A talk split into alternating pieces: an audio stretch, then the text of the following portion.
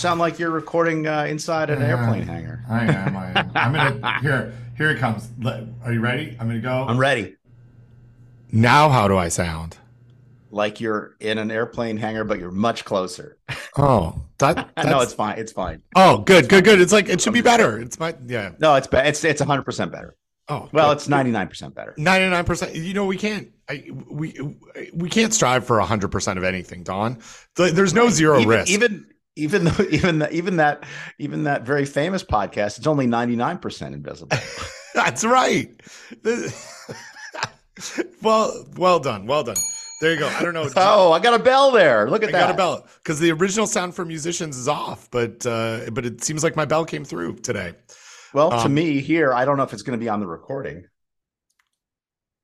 Oh, I Oh. got nothing. Oh. Nope, no bell. Hello? Your bell, your bell's dead. Oh wait, no, I didn't ring my bell. Oh, I was listening for you to re- ring your Oh, bell. Ring your wait, wait, wait. Ready? You listen. Okay, here we go.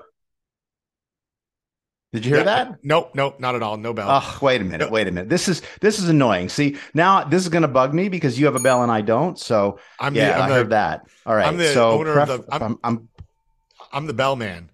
all right. I'm the going to go into preferences. I'm Uh-oh. going into audio. Uh huh. What am I doing? I'm what I'm, I'm doing original sound for musicians. Original sound for musicians. All right. Check check this out, Mr. Musician. Did you hear that? No, I didn't. I didn't. Okay, now you got to do something else. I think maybe it's audio. Um, do you have uh what's the thing? Isn't there a thing where like background noise cancellation? Let's see. Um I can put ringtones. No. Mute mic. Advanced. No echo cancellation. Didn't they used to have a thing that was like dog barks? yes. And it was like, oh, this will this will make it so your dog you can't hear your dog. Wait. So so when you when you check this is fascinating for the listeners. When you check original sound for musicians, Uh huh. um do you have any boxes under that checked? I do. Oh, you have high fidelity checked? Oh yeah, I'm high five, buddy. Echo echo echo cancellation checked? Echoes canceled, and then stereo audio uh, is not checked. So check check not check. Check, check, not check. Okay. Um Interesting. well, I don't know what to tell you here. Um and you're using you're using your ATR microphone, right? Oh, I'm using my microphone. Yeah, yeah, me too. General. Hmm. There was like, do you remember there was this thing? Wait, and do you, was- do you have automatic uh, automatically adjust microphone volume? Do you have that checked? Oh, I don't think so. I don't have that. It's that. underneath the microphone. I don't have it checked either. Audio. Oh, I do have that checked.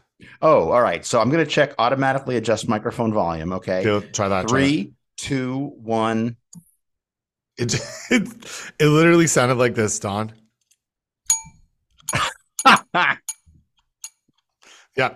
So I got All a little right. more. Um, Wait, ring ring your be- ring your bell normally. ring. Do you hear it with a long, Yeah. a long? It's still. I, It was I it was hear more some ring. muted. Yeah, it was more muted. Anyway, I think I think there's enough of this silliness. We- we should- tried. We should do a show. We should do. We, this is the show. This is uh, uh, food safety bell talk uh, dot com. what's what's in the shell is in the shell, That's or in the right. show. Either one. It's in the shell. That's that, that's uh, uh, seafood safety talk. If it's in the shell, it's in the shell. Um, Don, someone uh, wants to come on to our blog again. Did you? Oh, do they? They want to write a guest post to promote their thing. Uh, where is it? You sent me this. I got it. Interview with the founder and CTO, Niraj Srivastava. And Don, I, I, I this it- this started out so promising. Okay, dear Benjamin, that's that's my name for the people that don't know me. Yep. Yep. Um, as someone who regularly writes about food safety and security for Hmm. Food Safety Talk, comma risky or not question, I thought you might be interested in speaking with uh, Niraj um, Srivastava, who's the founder and chief technology officer of DLT Labs. I Don, I feel like I'd uh, today's lunch might be brought to you by BLT Labs. Um, uh, this is, uh, Niraj is a pioneer in blockchain solutions uh, who's been working Oh, with Wal- Yeah, Walmart I was I was I was not interested until I found out he's a pioneer in blockchain solutions because you know if there's one if there's one thing that I need solutions for it's My my blockchain. blockchain. Yeah. Given that FDA's new food safe food traceability uh, rule, which is uh, capitalized, I guess that's correct, went into effect in January. Niraj can share insights about how these programs work, why blockchain blockchain is the most effective way of tracking food's journey along all seven crucial points in the supply chain and lessons learned. I yeah, we're not I, um Niraj, thanks thanks Sandy for um uh, for reaching out. Um, we we will uh, when we write something about food safety and security for Food Safety Talk, comma risky or not, maybe we'll have uh, Niraj uh, join that writing writers circle. Well, Oh. but here's the thing: if we wanted to have somebody on to talk about blockchain solutions, Uh huh. I know a future former FDA deputy commissioner of food policy and response who might have some time on his hands. Yes, yes, yes, yes. Uh, so, all right. So interesting that, that you uh, had brought up our our friend uh, Frank Yiannas. Um, so Frank uh, recently uh, resigned from Well, his. I think he yeah. recently announced his resignation. I don't. I think. Oh, Uh, I think I he see. resigns. He, he. Oh, he resigns. Uh, not to compromise our OPSEC, yeah. Ben, but today. Today is Valentine's Day, yeah um, happy Valentine. and and also known as T minus ten days for Frank's resignation. He's resigning effective February twenty fourth. I get you're right. You I, I like you're a details uh, person. Um, just announcing your resignation is not a resign is not a resignation. That is that is true. I appreciate You, you're appreciate good that. at taking the resignation, but you're not good at holding the resignation. That's right. That's right. Well, and you know, all all jokes all jokes aside, um, we like we like Frank. Frank has had a tough job at FDA uh, for what like five years, four years, um, Yeah, quite long- quite some time. long time. And and you know the we'll we'll link to um, a, a, a political Politico article um, that was uh, written by uh, Helena Bot, Miller Ev- Evich. Hel- Helena Helena Bonham Carter. Yeah. you're thinking of Helena Bonham Yeah. Carter. Or do you know if you if you type Politico into Google, it is not spelled Politcalo, which is what I just put in. Um, yeah. Uh, Helena. Uh, oh, I'll find this. I, I, I'm I'm terrible uh, um, at uh, at names.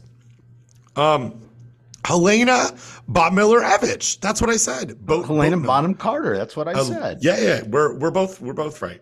Um, so uh, this this article I think really was the the start of um, a number of things. One, it I mean I don't know if it if it directly uh, led to to Frank's resignation letter um, in, in in impending res- resignation, but I but I think it exposed something that you and I had heard about in our discussions with friends that we have um, at the at the agency at, at the administration uh, about just the the battling power struggle with within its uh, w- within FDA's structure. And we've talked about this on a couple of previous podcasts. But but I wanted to like, you know, I don't know. I wanted to call. I wanted to say nice things about Frank today because uh, Oh, yeah. it was it's on my it was on my list. It's- like Frank, It's yeah, It's Valentine's Day. Valentine's he's, Day. he's our Valentine. yeah. Um, Don, do you know Frank? Frank made me feel really special one time. Hmm. Um, yeah, the, so so I I was at um I was in graduate school and he reached out to me and said he was creating a like a I don't know, like a internship kind of position at, at Disney when he worked at the Walt Mhm. Disney company to do some food safety messaging and food safety culture stuff. This is bef- this is back before food safety culture was even a term. Um, and he he was like, uh, "Would you would you be interested in doing this?" Um, and I was really interested, but I was in grad school and I, I was we just and I was a Canadian and it involved like trying to figure out visas, which I didn't really know how to do, and so it ended up not not doing it. But he, um, I don't know if he'll remember that or if uh, he called like thirty people, but it made me feel really like I don't know, kind of cool. Like I Yeah. was, it was, it was really, it was really nice. He recognized the things that I was interested in, and it was similar to the things that he was working on and, and he just like out of the blue said would you want to do this yeah really, and you know and really nice. while we're while we're telling frank stories i'll say like the first time i really got to know frank well was when we both served together on the uh, document um, uh, humorously titled evaluation and definition of potentially hazardous foods um, which was uh, eventually published in Comprehensive Reviews in Food Science and Food Safety, uh, which was an FDA IFT FDA contract, uh, task order four to be to be specific. Um, and what that document did was basically eliminate the phrase potentially hazardous foods yeah. from the food code and replaced it with time temperature control for safety. And so Frank was part of that team. I was part of that team. It really is a quite a uh, a who's who of of characters. Um, Dane Bernard, who you know, Bob Gravani, oh Paul Hall. Shoot, oh, we have to oh, talk about Paul. We do. Um, we do. Mer- Merle Pierson. Gale Prince, uh, Katie Swanson, Betsy Woodward, and Frank Yiannas. Um, and that was in that's in alphabetical order. So Yiannas Y comes last. So unusual that a, a guy whose last name starts with S is not at the end. So yeah. but yeah. Usually I'm at the end of these things. And Frank Busta, who was our boss, had uh, the uh, chief uh, technologist in chief, um, was first, uh, just alphabetically. Oh, but oh, he's not though. See, Dane Bernard would have been first alphabetically. So, so Frank, uh, you know, he, he his BU is ahead of Dane's BE. So this is true. Anyway. Oh, so anyway, man. so oh, and, and one, yeah, and uh, at one point, uh, at one point we were in the 360 room, I think, um, and then at one point we are in the Goofy room. So lots of great, lots of great stories about all the the fun that we had um, uh, eliminating the words potentially hazardous foods from the food code. So yeah. Well, that's. Oh, should we should we talk? Yeah. Should we I mentioned Paul. I, that was yeah. I did not. I was I knew he was on that thing, but yeah. So our yeah, our, good, yeah. our good friend and colleague uh, Paul Hall just recently passed away. Um, yeah, and that's uh, that's that's sad. Yeah, he um I, we'll we'll link to to Paul's um obituary. Um he uh so and I'll uh, I'm gonna just read from from this. I I, I couldn't think of a, a better um paragraph that represents my my interactions with Paul. Um, throughout his career, he was considered an expert and generous mentor, helping people at all stages of their profession further develop their own careers. As a testament to this, it was very easy to say that Paul knew everybody, since no matter which industry or food safety meeting he attended, he was constantly surrounded by friends and colleagues. As a frequent keynote speaker, Paul could always be counted on to approach the topic with expertise, humor, and a bit of um, irreverence. Well, underneath that, all, all, that, a deep knowledge of food safety and microbiology. He was a great example to anyone just entering the food safety profession, serving as inspiration to so many people over the years. Um, I, I had a really, um, I, I knew I knew of Paul and had interacted with him as as a graduate student, similar to to my introduction to to Frank. Um, and he uh, w- was always one of those like IAFP um, notables who who hung out with the at least my group of graduate student group um, and and I, I remember actually i think it might have been uh, this involves both paul and frank uh, at one of the first iafps that i went to uh, uh, not not the first, but it was one that was in New Orleans. Um, it, we were we were sitting at the uh, Pat O'Brien's um, courtyard. Uh, a bunch of graduate students, and, and over two or three tables away were uh, Paul Hall and um, and and I think Frank Yiannas. And I think if if I remember this correctly, well, I know for sure we sent our bill to Paul Hall's table, and I think Frank was there as well and and we just left. Like like i mean it, we we totally somehow convinced the the server yeah we're with them they're paying our bill and they didn't question it. And and then afterwards that's um, a that's a gutsy move. Oh it was gutsy. I mean this is i don't know. Sometimes i think about things that i've done and this is one where it's like oh yeah we're with we're with them. Don't they look like our you know mentors and and gui- guidance people they said we should come have a good time. Could you just send our bill to them? And and then we just we just left. And paul uh, gave me a lot of gave me a lot of trouble over the years uh, for that for that move. As, um, as well he should have. as well he should have.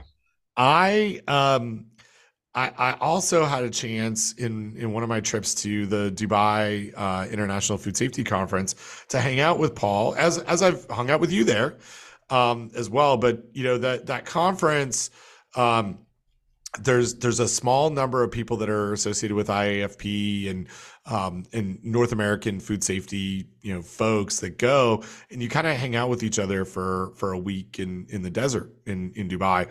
And uh, I had you know multiple just so it's kind of like Burning Man except for food safety. yeah, Burning Man food safety, um, and uh, and he and I we shared multiple meals, like breakfast and dinners, just the two of us. Mm-hmm. Like we are like like he was my Valentine, and mm-hmm. uh, and one, one I, you know it, that's where I really, um, really got to know Paul. I mean, you know, you you kind of have this passing, um, uh, familiarity with someone and you see them talk and and you get to get to know them like on a professional basis. But i i mean you have three or four meals with somebody and you got you talk about things that are not just food microbiology. And so it was uh, i i really i really cherish that you know those those conversations. Um it was it was good. And i you know not to get too much into the world of politics, I don't I don't think that Paul and I saw eye to eye uh, on our political bent, um, but but I appreciated him as as a as a person and as as a as a mentor, and he we we talked a lot about um, you know just different career approaches and and different things, and um, yeah, and and I I will also highlight Don that at at least one IAFP golf tournament that uh, that used to exist that Paul wanted to bring back, but did also did not want to run. Um, I I beat my team beat his, um, and uh, I also won the longest drive competition over him.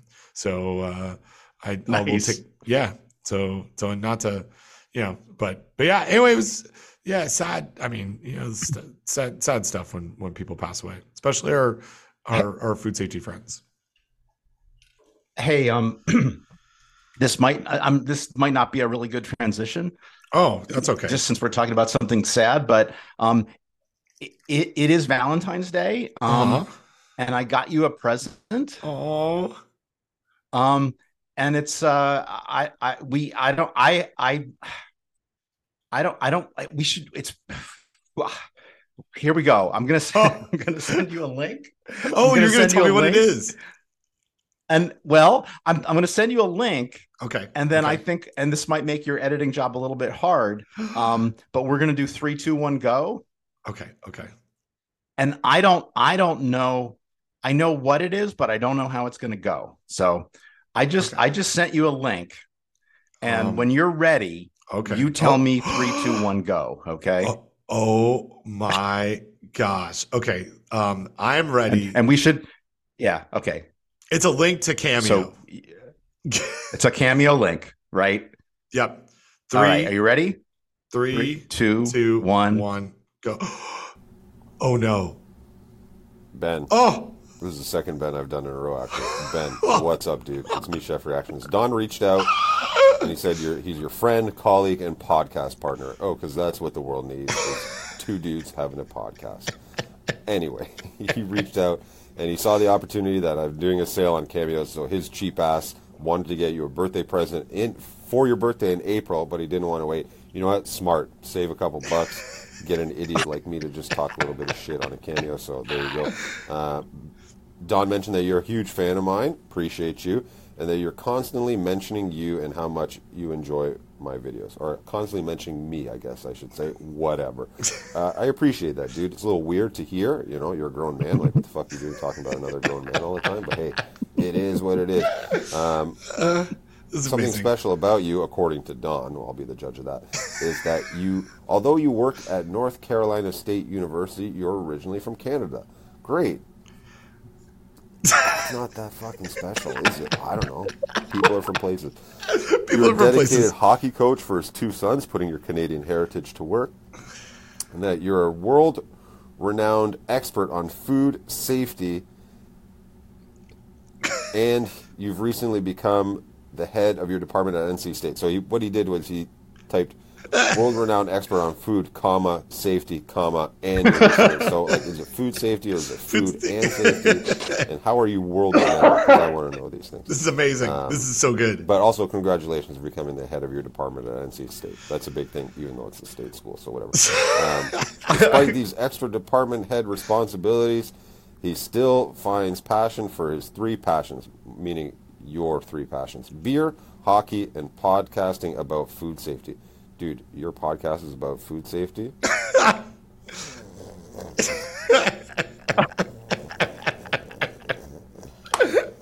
oh. oh. sorry, I just fell asleep talk, hearing two dudes talk about the danger zone of food for four hours. Anyway, love you guys. Appreciate oh. the support from both Don and Ben. Ben, happy birthday. Whether you're getting this in February or April, whatever, who cares? Happy birthday to you, sir. All the best. Oh my gosh, Don, thank you, thank you so much. Um, uh. This this is amazing. Uh, my my absolute favorite. We've definitely talked about him on our podcast, Chef Reactions. Um, well, the the I'm sure the editing that I did on this was was very minimal. So sorry for the uh, um, explicit tag on this this month's episode or this week. Yeah. this, this episode. Uh, but man, oh, that's that's fun. Thank you, Don. You you are you are you're a thoughtful you're a thoughtful gentleman. Um, well, I you know I appreciate I, you. I have I've I I have used this to good effect. Previously, getting a, a birthday gift for my lovely wife. Um, we got uh, Scott Hamilton, the skater, um, and and it hasn't. I haven't told her yet, but she might have a Valentine's video from somebody else today, um, oh which I gosh. shared with her. So it's not chef reactions. Um, but yeah, I mean, literally, Ben, um, li- this that message literally came in at like 10 minutes ago. So oh, perfect, perfect timing. I wasn't sure when it was going to come out. so yeah. Well, so anyway, so uh, I, I just I I knew I knew that uh, Chef Reactions would absolutely hit it out of the park. And, Nailed it. Uh, he did. So yeah. So happy, you, happy birthday, happy Valentine's Day, happy podcasting day. So yeah. Oh well, thank you, thank you so much. I I you know you I now feel like an inadequate uh, um, uh, podcast uh, host uh, co-host because I I I and oh no. I, well, I, I I don't uh I I I'm very bad. You know, can I tell you, Don, one thing? This mm. is. I'm good at ideas. I'm not good at follow. Oh yeah, yeah. You're so, an idea guy. They're gonna have to run with that.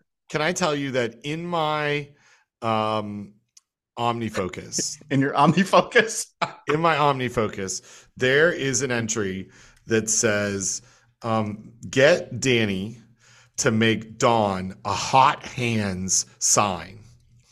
That goes back to like 2018 in two things where you you were on an episode of a podcast from our friends uh yep. Do By Friday talking about hot hands. I thought it was really really funny episode. I thought you know danny my my lovely spouse made um, signs handmade signs. And i say made she doesn't even do this job anymore. Um, but but she but i was like oh this would be really great. I, I should get danny to do this. And then i it i see it in my omnifocus all the time. I didn't. I even removed the due date on it. Like it doesn't even have a due date. Um, it's just sitting in my inbox as an orphan. Um, and and so I, yeah. Well, so here's the thing. I have an I have an idea that someday that maybe Danny will make you a hot, a hot hand sign that I, for your birthday. But I don't know. I don't know if that'll ever if that'll ever happen. Well, and yeah. And it's but you know what they say, man. It's the thought that counts. I, I it it is. It really is the thought that counts. And I know you appreciate that I thought to to actually do something and never did it, did anything. Also, Don, yet yet Ben yet. yet you haven't taken out of your OmniFocus. And we we I do want to since we're now we're into task management and OmniFocus. I do I did float the idea um of doing a weekly review buddies thing, which is yeah. like our writing buddies thing, except for OmniFocus. And so um, yeah, and this was suggested to me by my um, OmniFocus therapist. Uh, Your guru, uh, yeah. Uh, Kar- Kar- Kar- he's, he's, nobody's guru. Um, uh, Kourosh Dini, um, and I think it might be a good idea, but we've just got to we've got to build some momentum on that. So yeah. yeah. Did um we do? Did I tell you um not only am I not good at things, but I just today realized that I have an envelope with your name and address on it that only needs to be dropped into a campus mailbox right here where I don't even have to pay postage. Um, that I didn't write, but but I've been holding on now for oh let's say five weeks. That came from a, a present for you from Deep Aussie. Did did did you know oh, that? Did I tell you this? I did not know this. No. So you're getting so Dawn. Happy Valentine's Day. I'm going to drop this in the campus mail. I'm not going to tell you what it is. I'm just saying that y- my Valentine to you is is a regift from somebody else. It's not even a regift. It is a gift directly to you. It's just getting you oh, your but gift. just yeah, yeah, from from Deep Aussie. And I know what mm. I know what's in it. I'm not going to spoil it for you because mm. I because I like a surprise. I like people to be surprised. But it is um, it comes with you know very... what would have been a, a, bigger surprise is if you hadn't told me that you were going to mail it to me. well, true, true, but but I, I I'm building anticipation that okay. you're going to get something, and it is it's it's very very nice. Um, and but I will read because this is not going to tip tip it off, but I will read what what Deep Aussie wrote us both, and I don't know if you're I, I didn't open yours, but um, but maybe it's the same message. Um, it's a it's a a, a, a uh, um, a holiday card that says "Seasons Greetings from Brisbane," and it's a mm. very beautiful um, uh, cartoon uh, drawing of Story Bridge in Brisbane, Australia. It says, "Dear Professor Chapman of Skippy and Zippy, Merry Christmas and Happy Holidays." Yours and Don's professional friendship and humor continues to inform, inspire, and support me and many others across the miles. Thank you, your number one fan from down under, Deep Aussie. P.S. What happened to the deep references for OG fans? So we need to give more deep, deep references, but but I will not spoil what's in this envelope. But there's a very nice thing that's coming, and we'll talk oh. about it on the next um on the next nice. episode. So there. So see, I I, am not even good at Don doing the minimum of taking a thing that was sent to me because it came in a big envelope that that needs to just go to you. And so instead of and which I appreciate Deep Aussie sending one package to one of us to to to save on the the you know postage and process of sending two packages internationally. It's uh so so anyway, something's coming to you thank you for for this wonderful chef reactions cameo. This is the first cameo i've ever received and i'm oh. i'm very this, this is this is very very nice. They, thank you. you know they they really they they are a bit addictive. I mean because yeah. it's like well it's not that much money. It doesn't it doesn't clutter anything up. It that's not something that you're going to stick in the closet. You're going to watch it maybe once maybe twice. It puts some money in the hands of the creators Cameo obviously probably takes a cut. Um, and it's just a chance for somebody, you know, creative to do something creative for for somebody. So it's uh yeah, I I think it's a very clever idea. I, I don't want to find out that it's really horrible and it's, you know, destroying the planet. Uh, yeah. Because of greenhouse gases or, you know, corruption like or something. But or, yeah. yeah. Or they're ta- like they, it's yeah, they they won't allow unions. Cameo unions. Right. Yeah. Right. They won't they won't allow the cameo makers to unionize. Yeah. Oh man. But uh, anyway, so uh, yeah, so cameo it, it's it's it's if you if you got the cash and uh, and you don't want to contribute to like you know more stuff in the world, uh, more virtual digital more uh, physical stuff in the world and just digital. It's it's it's a it's a fun thing to do. So I'm glad you liked it. Like I said, I I gave him the prompts. I kind of knew what he was going to say. I didn't know how he was going to say it, and it was a little bit risky, um, uh, risking our PG-13 rating um, to play ah. it live on the air like that. But it'll be fine. he nailed he nailed it. He nailed it. My buddy who who is we we don't you know he's uh he's anonymous. We don't know his name. Right, right. We don't Chef Reactions. His his first name is Chef. His last Chef name is Reactions. Chef Reactions. Um, we don't know what restaurant he works at. I mm-hmm. I, I I mean I've shared this with you on on a previous podcast. I have determined that certainly he is Canadian. Right. Um and uh and I everybody's I wish, from somewhere, Ben. everybody's from somewhere. Woo, Not deal. that special. Not that special. Yeah. Um, but uh, yeah, and here we are, just a couple of guys doing a podcast about uh, food safety. He did say it was four hours long, which is which is off by twice, but that's okay. Yeah, but it's fine. It's whatever.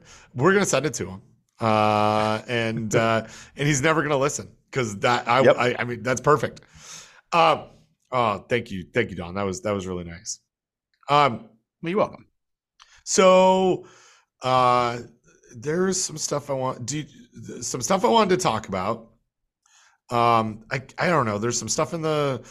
Let me let me pull up our folder here. Um, there is. Oh, now I can't. You know what? You know what my problem is? I got everything on the Dropbox, and then when I pause the syncing, I can't. I can't oh. get, open up the. I can't open up the things. All right. Well, you know, do you, uh, we've got. I can read to you from what because uh, I I don't pause my syncing, Ben. of course so, not. Um, we've got uh, uh ball uh, in reverse chronological order. Um, oh wait, this is no that, that's oh that's wow that was that was reverse chronological order. That was going back a year ago. Um, probably we shouldn't do that. No, um, that one's probably old. Uh, we got we got Kerry resolved salmonella case. We got Amtrak recall. We got um, uh, food safety news article about juice manufacturers warned by FDA. Uh, we got rats, bats, and cats. Oh my! Oh, let's do that. Rats, bats, and cats. Oh my! Let's do that one. Okay. So, this is from um, well, this is the the warning letter is from November second, twenty twenty two. It got put in the Dropbox uh, on January thirtieth. So uh, this is, uh, and we did not talk about this already, right? This is no. Gold Coast Distributors doing business as Shaw Distributors. Yep, this is a new one for us. And this is one of our favorite things to do on the show. It's an FDA warning letter. Um, and do you want me to set this up? Uh, how do you yeah. what, how do you want to do this? Oh, so, I'm gonna. I, yeah, I, let me just go. That this is the first time that I've seen in in any of these warning letters that there were headings that were created that were about all of the different um, non-domestic animals and pests. So, mm-hmm. so let me set this up for you. Okay. Um, we are going to talk about rodent activity observed. Okay. We are then going to talk about insect activity observed. Then we are going to talk about Don, not just rodent or insect, but animal activity observed. And then we got even some exciting things on structural deficiencies, harborage areas, pest control records, and samples. Uh, uh, oh, oh, and um, a very special uh, bonus here, Don. Also, just as a th- as a throw in, uh, free misbranding. Mm-hmm. So, so this this warning letter. I don't know if you put it in or if I put it in because this uh it, and, it, and it doesn't matter. Well, I bet you you put it in because it's rats, bats, and cats. Oh my, that seems like something yeah. you would write. I would do, yeah, yeah. But I definitely saw this one and loved. We have one, two, three, four, five, six, seven, eight, nine, ten, eleven bullets under rodent activity observed. That's substantial. Um, in the greatest hits here, one rodent nod cardboard case having REPs and rodent rub marks contained on at least uh, a, a, some number that was redacted number of retail bags of specific cumin seeds, um, at least two rodent nod holes and rodent rub marks, and at least 30 REPs were observed on. And do you know what REPs are, Don? Mm, I bet FDA defines it. Oh, they certainly do. That's a rodent excreta pellet. Ooh. Yeah, it's a little poop pellet. Yeah. So they counted them. There was at least 30 um, that were there uh, in in lots of different, you know, 15 in between bags. So there's a rodent there's a rodent issue. Then we've got. So I I I, lo- I love I love just just reading the subheadings under where the rodent activity was observed. Dry oh, yeah. storage room at the end of the warehouse. There's about 11 bullet points there. Southwest side of the warehouse, northwest side of the warehouse, inside the freezer at the northwest end of the warehouse, southeast end of the warehouse. Um, m- most of it, most of it is the dry storage room, but yeah, and that's just that's just locations where there was rodent uh, REPs observed. Yes. Then we move to insect activity, live and dead insects, and winged crawling and larvae forms. Um, eight eight bullet points. Okay, eight bullet so points. That's eight separate insect incidents. Yep, five dead. In- so here's the thing: I'm not a fan of counting. You know. insects, flies, rodents, but I think that this is exactly the the type of warning letter that warrants that right? Let me yeah. give you like if it, a routine inspection, if someone's got like six flies on a on a you know a fly strip, I, I don't care about it. But when you've got 11 bullet points under dry storage room around rodent activity, give me the numbers. I want to know about how many REPs you're you're finding here. Um, just to get like just to understand the magnitude of the problems. So um, so these are, I would say, these are the results. These are the symptoms, right? Lots of rodents, right. lots of insect activities.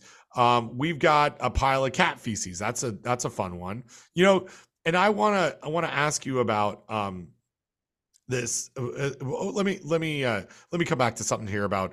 Uh, I, I have a question for you, Jack or Jack. I don't know why I said Jack. Don. Um, Jack is my kid. Uh, I have a question for you, Don. Rats instead of cats is is the question that uh, that I will pose to you in a minute. Uh, but uh, in the other animal activity, we've got uh, dried cat food, so it looks like these cats might live here. Um, and uh, then at 11 a.m., there was a bat that was observed. So rats, bats, and cats. Oh my! Uh, it, but what are this? What are the causes of this? Well, structural deficiencies observed let's say a two to four inch, two foot by four inch gap at the right side of a closed roll up door, a three inch by three inch hole, a two inch by one inch gap. Um, a pedestrian door, number 10, located at the northeast of the warehouse, was ajar and it was held closed with a belt. That's that's some interesting uh, uh, hmm. uh, maintenance. Uh, and then a one inch by three inch gap and then a whole bunch of harborage areas pest control records. Well so so this so th- this this is the really interesting and i think damning section right? Yeah. So i'll read what it says. It says in addition to our visual observations our investigators conducted a review of your third party pest control provider inspection reports and they go through one two three four five six seven bullet points where FDA found stuff in the reports from the pest control operators hired by this company. Right? So this is the company's own contractors reporting problems to them. Um, report dated 11 20 2019, Ben, showed the technician observed gaps on all exterior doors. All man doors and roll up doors have gaps at the bottom of the entrance, allowing insect and rodent presence. So this company either didn't read these reports or chose to not take action on them. Yeah. Yeah, this is, uh, yeah. I mean, it's, just, and, just, and that's the that's just the first bullet point, right? Yeah. Um, the next bullet point that blah blah blah. The technician recommended that the firm clean up the property, right? Yeah. Um, yeah, it's just it just oof, it's just uh, technician observed and noted a cat sleeping on expired pallets and heavy cap droppings on the west side of the building between the cooler and the west side interior walls. And, oh and, my gosh. And, well, and here we go. We've got Turkestan roaches, ants, and bats. Like in 20 reports in 2021 consistently showed rodent activities. Like, why hire this company, right? To do yeah. pest control if you keep having pest control issues.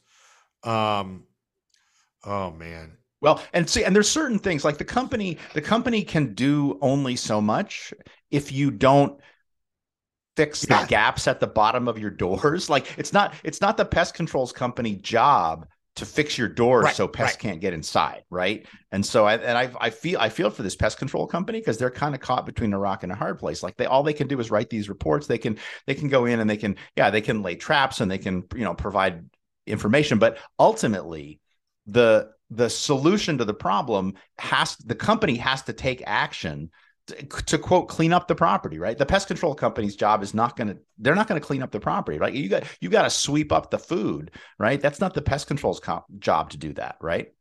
Right right. Well and and that, i guess that was my my thought here is if you're not going to address these issues why even bother hiring a pest control company? I don't i certainly don't blame the pest control company. It's like right. they're giving you all the all the things that you need to know. Um you know, and and giving you list of here's how we here's how you should actually address this, and and you're just not doing it. Um, yeah, yeah man. Whew. Um, yeah, this is this is a fun this is a fun one. Um, so okay, cats instead of rats, Don. um, uh, when I was uh, doing uh, my my graduate school work with uh, with a group that I'm not sure if they appreciate me talking about so long ago uh, on here on my pod on, on our podcast, but we'll just call we'll you know I'm going to call them out. Um, the Ontario Greenhouse Vegetable Growers Association. Um, and, and in fact, they're just the Ontario Greenhouse Vegetable Growers (OGVG). I served um, as a, like as a uh, a consultant for them uh, when I was a graduate school graduate student after I was finished with my data collection um, related to food safety practices.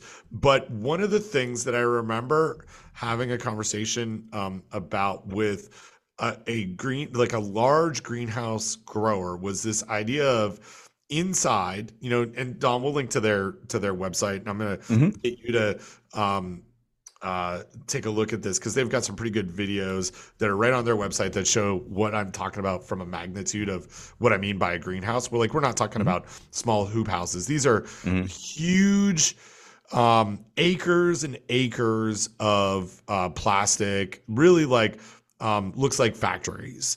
Um, and it's really, really good like visuals to get a, a, mm-hmm. a, sense of magnitude. So they they would be indoors and have rats and mice and have trouble controlling pests. And one producer um, said to me, well, What would you rather us have, rats or cats? right? Like in this conversation of how do you manage food safety? Like actually, like a genuine conversation, you know, said if I have cats in my greenhouse, they control the mice and the rats. Mm.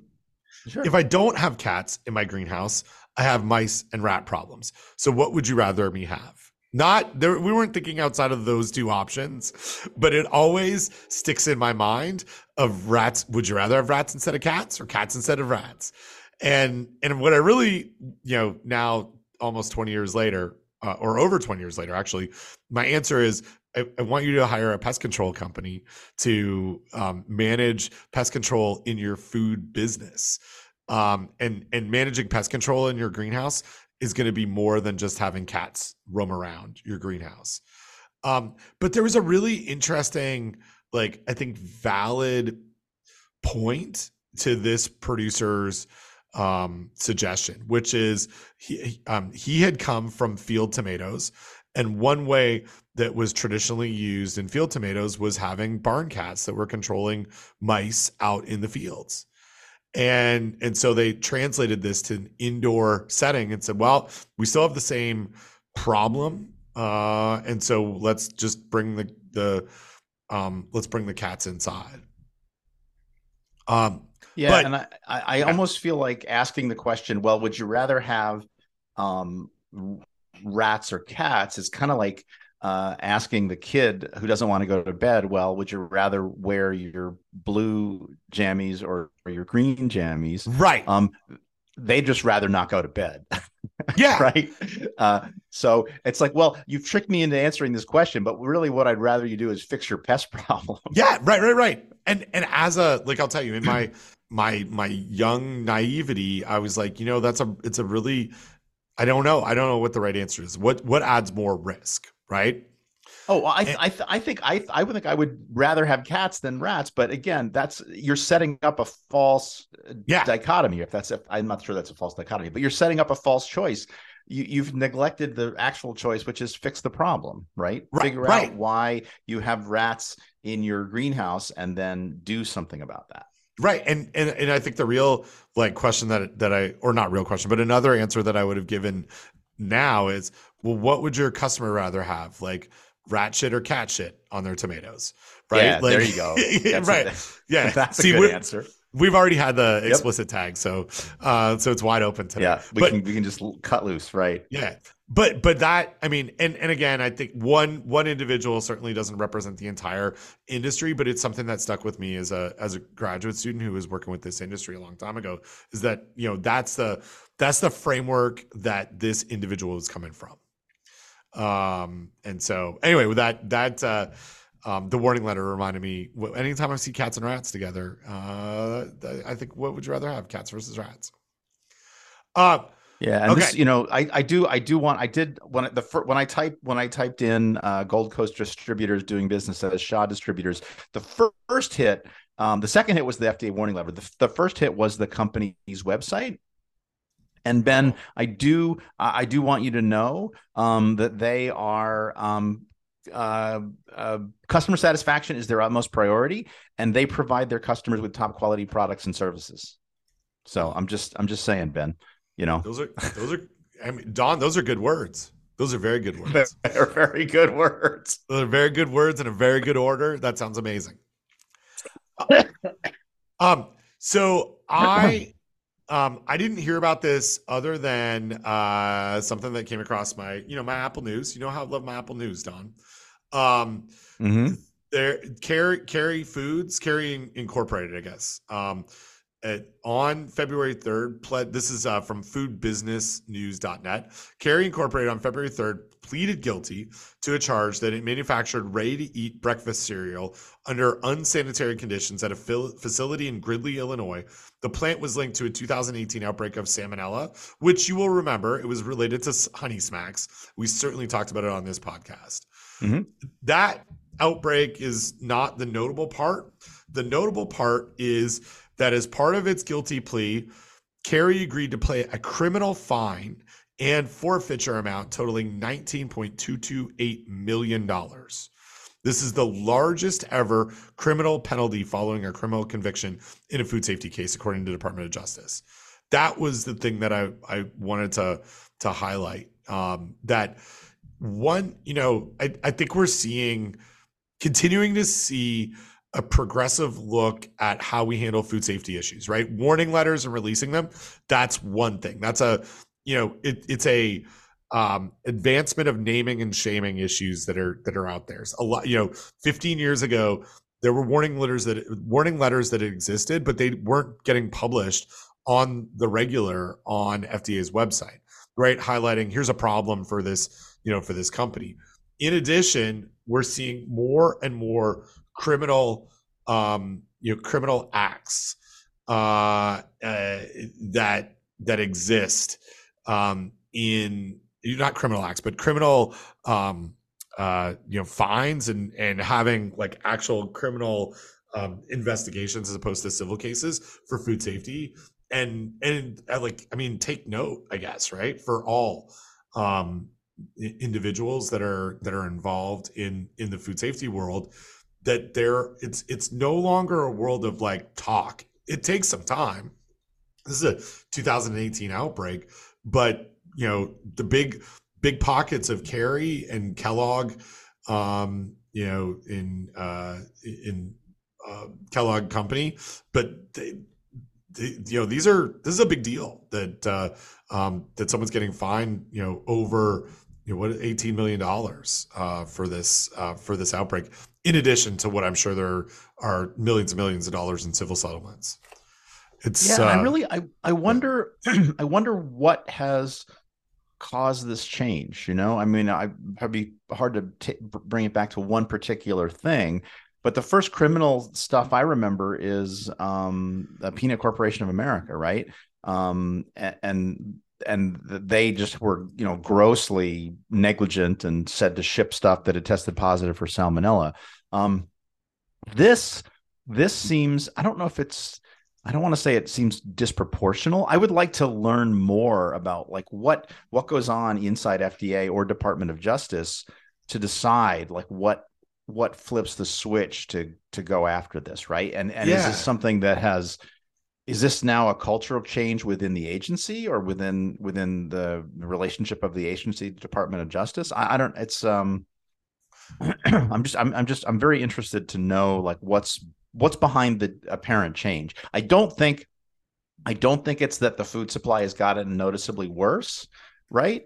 Um but is it you know is fda fda somehow feels free now to consult with doj on this? I i don't know. I, i'd like I'd like to have more insight. Yeah, and and I I mean I think it's a really good good point, right? Like what are all of the cases that have come up from DOJ related to the Food Drug and Cosmetic Act and in the per, like what what what is the growth of these of these cases over the last decade? Is it related to the shift in in thinking from FDA around the Food Safety Modernization Act, which kind of was a mandate to change how we looked at everything in the world of of FDA's regulatory um, power around food safety? Because there are, I mean, just looking at CDC's website, um, you know, right now, we, I don't think there's any cases. Uh, I don't think there's any outbreaks being investigated um, in two in 2023 yet, if I remember correctly, um, that are um, uh, related to food safety. But there's, you know, raw oysters, norovirus infections from, um, uh, uh, you know, linked to uh, uh, uh, oysters that were harvested in uh, in the southeastern Galveston Bay back in December, right? 298 illnesses. What will that outbreak, you know, lead to a criminal case by DOJ or not, right? If you you know there there was some deli meat and cheese uh, linked to listeria, enoki mushrooms, um, bearded dragons, which we love to talk about. Um, you know, raw milk, uh, you know, uh, linked to Brucella. If we look at all these, you know, sort of outbreaks that go back some some time, but but not all of them, and almost none of them raised to this like criminal court criminal case. So yeah, I think you're right. I think you're right. I'm interested. I'm interested and, in yeah, what's changed.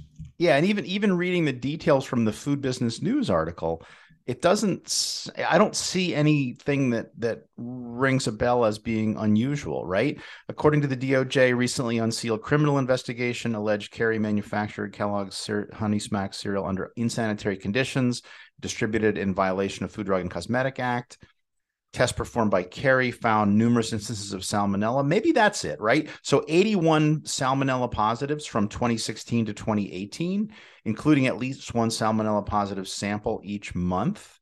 Maybe that's it. Maybe it's that they they they found a lot of salmonella, and then again, um, the Gridley facility routinely failed to implement corrective actions and preventive prevent pre- implement corrective and preventive actions to address positive salmonella tests. Maybe maybe that's it. Maybe it's the 81 positive environmental tests, right? Including yeah. at least one salmonella positive sample each month. Is that that's not product sample, right? Um, so yeah, I guess if you if you find salmonella 81 times in two years in your dry processing facility, that would be that that is that maybe that's it. You know, 80, 81 positives. Yeah. Yeah. Yeah, maybe. I just sent you a, a, a link hmm. um, to the Food and Drug Law Institute. Um, and this is an article that goes back to 2016. Um, and uh, a brave, the article's by uh, Elizabeth Barr uh, Fawell and Brian D. Eyink, and it's uh, entitled A Brave New Food Enforcement World. Um, and it says specifically three foundational changes have created an environment that is significantly more conducive to serious investigations, aggressive enforcement, and criminal prosecutions. So maybe your maybe our answer is right here. I'm going to give you the three. Doc. Okay. First, sure. FSMA drastically increases the regulatory burden on food companies to take appropriate measures to prevent contamination. It also expands, expands FDA access to company records and the number of records that the companies need to create. Huh. So it it might be related to implementing that that rules as one. Second, technological yep. leaps in whole genome sequencing have made it much easier to identify smaller foodborne illness outbreaks than previously went undetected and pinpoint the source of those outbreaks.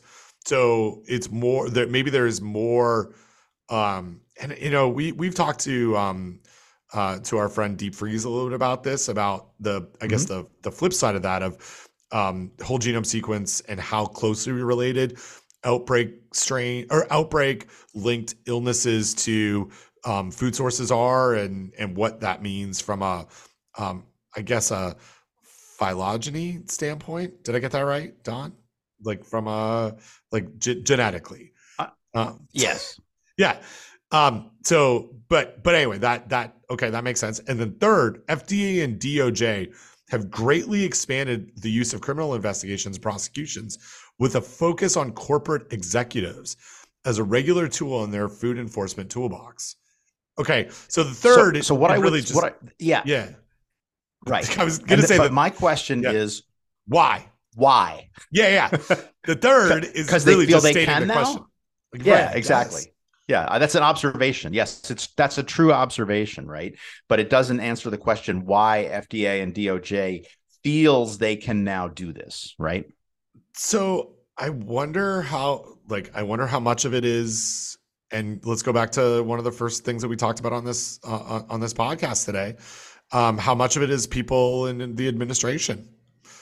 Um, hmm. right, right. Like, uh, and, and again, I have no idea about Frank's interest in in suing or not suing in opening up Department of Justice investigations or referring FDA issues to DOJ. I don't I don't know at all, but but is you know one thing that that has changed over the last uh, you know number of years is is who's driving that that administration, right?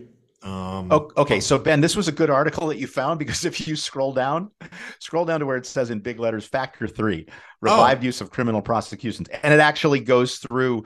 It's a it's a it's a good like it says okay so fda signaled a change by updating its regulatory policy uh. manual right um, and so uh, technically it's long been a criminal uh, potential criminal act to commit a prohibited act under fdnc uh, fdca rather um, uh, the park doctrine blah blah blah park recent decades have seen park and criminal prosecutions in the food industry lie more or less dormant um, so yeah, so it's oh, it's a huh. tool that's always been there, and I guess somebody just dusted it off and said, okay, we're going to start hitting people with this this big old this big old pipe wrench in our toolbox. You know, interesting. Um, okay, yeah, and it was in 2011, FDA signaled a change yep. by updating its regulatory yep. procedures manual. Yep. Interesting. And, and okay. again, if you and if you look at those bullet points, right, um, the corporate's position, whether the official had the authority to correct the problem, officials' knowledge, uh, potential harm? Is it obvious? Uh, illegal behavior, failure to read prior warning, prior warnings, widespread seriousness, quality of the fact, uh, legal and factual support. Yeah. So, and whether the proposed prosecution is a prudent use of agency resources. So they're, they're doing the calculation to say, okay, what are, are we going to get our $19 million if we, if we go for this? Huh. And the answer is apparently yes. So yeah. all right. So this this does lay out the playbook or at least the factors in a little bit more detail, which is which is good. So good, yeah, good for Food and Drug Law Institute for publishing this really nice uh, article from 2016, apparently. Yeah, from 2016, and it's uh, Hogan Lovells, right? Oh. Which is the, the we, the we know about those Hogan Lovells. We yeah, they, we know them. They're they they do a lot of uh, um, pro pro bono work for uh, folks in the industry or, or what? No, not in the industry. No, I think they're part of. I think they've done some for folks like the uh, what was the the thing that we were on the Pre- Preventive Controls Alliance. That's how I knew knew about them. Hmm. May I don't know. Maybe yeah. I'm... No, they're they, they seem to be good. They seem to be good folks. Uh, you know, I mean, they're corporate chills, but you know, but yeah. Uh, I, I I always like talking to lawyers. Um, I mean, not not well. That's not true. if I'm being deposed, I don't like talking to lawyers, but it's always interesting to get lawyers' perspectives in a non-adversarial environment. Yeah, yeah, they get they get some. You know, they they host a uh, an annual um, food safety and microbiology uh, conference. Oh, I thought you were going to say they host an annual golf outing. Um, they probably do that too. No, uh, Hogan Lovells. Yeah, I'm sure they do. I don't know. Look at this. Food safety and microbiology. Is this them? Oh, wait, no, no, no. They just sponsor it. They don't host it. Never mind. we, I, I, I got, I got lost in the internet there. Um, so, uh, yeah. So, okay, inter- that's that's some that's some good stuff. Um, really, I want to talk to you about this other one that came for, to us from one of our one of our friends in the world mm-hmm. of, of food safety. Uh, this is a um, food safety news article from uh, February 6th. Headline is Juice Manufacturer Warned by FDA over not identifying Hep A in crypto as hazards. Um, so this came uh, to uh, Bainbridge Beverage West. Um, a food firm in California is on notice from FDA uh, after not identifying Hep A and Cryptosporidium as hazards in their written hazard analysis, among other violations. Um, FDA's inspection revealed that the firm had serious violations. Uh, this is another warning letter that we love. Um, serious violations of FDA's juice HACCP uh, juice uh, HACCP regulation. Um, some of the violations were they did not validate their HACCP plan as adequate to control food hazards when a change in the process occurred that could have affected the hazard analysis or altered the HACCP plan in every in any way. Um, this all relates to you using um, potentially contaminated strawberries, and um, they use high pressure processing for that. But the produce supplier, um, they didn't identify, I guess, that Hep A or crypto could have come from from those from those strawberries. And so I kind of wanted to talk to you about about this um, today because I think this is not these warning letters often give us insight into what FDA is thinking and how they are interpreting things because I can't see anywhere officially on FDA's website that says crypto or Hep A should be considered a hazard that you need to control if you're using strawberries in beverages for under juice HACCP. So that's one like I think that the, the but but this warning letter shows that you know specifically FDA says they have not identified Cryptosporidium parvum as a food hazard in their hazard analysis for apple juice products either. So Hep and strawberries, crypto in in uh, in apples need to be identified by uh, according to FDA and anybody's uh, prevent control plan. It's a bit of a I don't know. It's a bit it's a bit new for me. What are your thoughts? Yeah, I, I guess I would. So I am. I'm not up to speed on Juice HACCP, and we would we would be good to talk to uh, our colleagues Randy Worobo and Michelle Danyluk. I think they do a lot of uh, Juice HACCP training, um, more more so certainly than than you or I do. Um, I guess what I would say is I would want to look at the juice hazards, um, uh, juice juice HACCP hazards and control guidance, right? Which uh, FDA does not link to. They just link to their FDA website, where I guess you can do a search for that. So, I guess does does the does the guidance call out those specific hazards, right? And if they do, then it's incumbent upon the company to address them. So, um, I, I got to imagine that they the the the guidance probably should should do like you were saying. That's what your that was your what your question was, right? It was like does yeah does that um where does FDA say so, that you have to do that? Yeah, and so I'm going to go. I'm going to give you a, a, historic article here to answer your question a little bit. Um, that I think talks specifically about crypto and juice. In September 20, uh, 2002, FDA published draft guidance uh, entitled "Guidance for the Industry: Juice Hazards and Controls." a guide and requested public comment. This guide contains information about known hazards that may occur in juice, such as illness causing microbial pathogens, as well as preventive measures processors can take. Um, the guidance also notes that juices may contain the protozoan parasite Cryptosporidium parvum, and it should receive more severe thermal process than juices that may contain uh, pathogenic bacteria such as Salmonella or E. coli, because crypto may be more resistant thermal process treatments. Um, so the it, I, I think it kind of lays it in if I if I you know in, I, I guess um, interpret this and what I what I do know a little bit about this area is it it lays it in the lap of the um of the industry like of of the organization of the firm to say uh, would should we and if we do then we need to incorporate you know, preventive control um, around you know uh, crypto. But what I think is not clear is that if all incoming apples by FDA's um, you know uh, view always carry a crypto risk or a crypto hazard, right? That's the the question. And right. I think the strawberry and Hep A one, I, I think this one's not covered anywhere.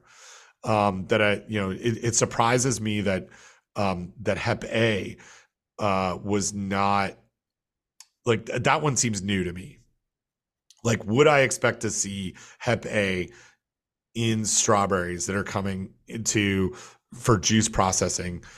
And do I need to identify it as a hazard? And what, what I'm reading is FDA says in this specific situation with Bainbridge Beverage, yes, you needed to identify this because they were aware of potentially contaminated strawberries. That that's the well, yeah. Right. And that's a that's a different issue, right? Yes. Versus what do you do with strawberries generally versus what do you do with strawberries specifically? Yeah. So you were yeah, so you were informed on June 1st that organic strawberries from XYZ were potentially contaminated. You use these strawberries in juice products manufactured on such and such a date. So yeah, you you stated after being notified that you reviewed your production records. Yeah, blah blah blah yeah, so it's it's one thing. I think that's what's unique here is yeah. that you used product that was known to you to be contaminated. And if you here's the thing, if you source an ingredient that's known to be contaminated and you put that into a processed product where you have not validated that process against that pathogen, then you're in trouble. And I th- that it looks like to me that's what happened here. Right? Yeah, and, and I say with the crypto, um, they didn't identify it as a as a food hazard, and their HPP validation study was not validated against crypto. And and I think the the question comes, you know, in the interpretation of should they be identifying crypto as a as a food hazard? FDA says yes, and you need to have validation that it, it's going to reduce it. Um, but I, so I think and that, FDA says that about all juices or, I, all apple juices. I don't think they do. I think they just say like i mean i think the guidance basically says it could be a hazard. And they went in and said you should have identified this as a hazard in your specific you know situation. I'm not sure why that is um, but i think that that's what like that's how i inter- interpret this. Yeah and i guess i guess you can say right like so and again reading from the fda website uh, the protozoan parasite Cryptosporidium parvum has caused serious foodborne illness outbreaks in uh, acidic juices. So, yeah, since it's happened before, you know, I guess it could happen again. You know, in yeah. in specifically in apple juice. So, yeah, um, and it is a it's uh, according and all we'll go to the updated FDA guidance that you know I read about the draft guidance a minute ago. Here's the actual guidance. They call out pathogens that may occur in acidic juices, pH 4, 6 or less. Um, e. coli, Salmonella species, and Cryptosporidium. Um, and, and, and, but this is this is not new. This is this is no this first guide first edition March 20, 2004. So yeah. So but this is not new. But, yeah. But yeah. So yeah, yeah, yeah. But I don't know. I guess do all I guess that's my question that I don't know the answer to is if you like how would you not have crypto as a reasonably likely to occur hazard that you need to address right? Like do you if you required your um you know your your suppliers of apples to um have parasite mitigation strategies in their water or whatever that looks like you know what you know what i mean? Like is this a actual right you know how how would you or do all should all HACCP plans um that for juice for apple juice in the US include crypto as a hazard? Yeah. Right and i and i and i yeah that's where we need somebody who maybe teaches juice HACCP on a regular basis to answer that question. Yeah it's a pertinent right? micro yeah it's an interesting one um, so, all right, well, we'll put that out there for our friends um, who know more about this than than we do. Um, I put in something about barbecue pits history. Oh, I saw that. You put in a yeah, Word document. I did because this came from a, uh, an Apple News thing that I couldn't share. So it's great for certain things, but in other cases, it doesn't work at all. Um, so uh, how why this came from the Houston Chronicle? Oh, it's because it was a um, it's uh, uh, paywalled. So we'll link to the mm. actual article. Um, but I read this a while, like I, I, guess last month sometime, and I thought this was really like an interesting article. So um, I'm going to go through a couple of things, hmm. um, but uh, I, I, am very familiar with the world of offset pits, outdoor uh, above ground brick pits where food is cooked outside, specifically in barbecue. I've seen it certainly in Texas, um, Tennessee, uh, a little bit when I was uh, when, when, we went uh, mountain biking in Arkansas. Definitely, we have outdoor pits here um, in in North Carolina.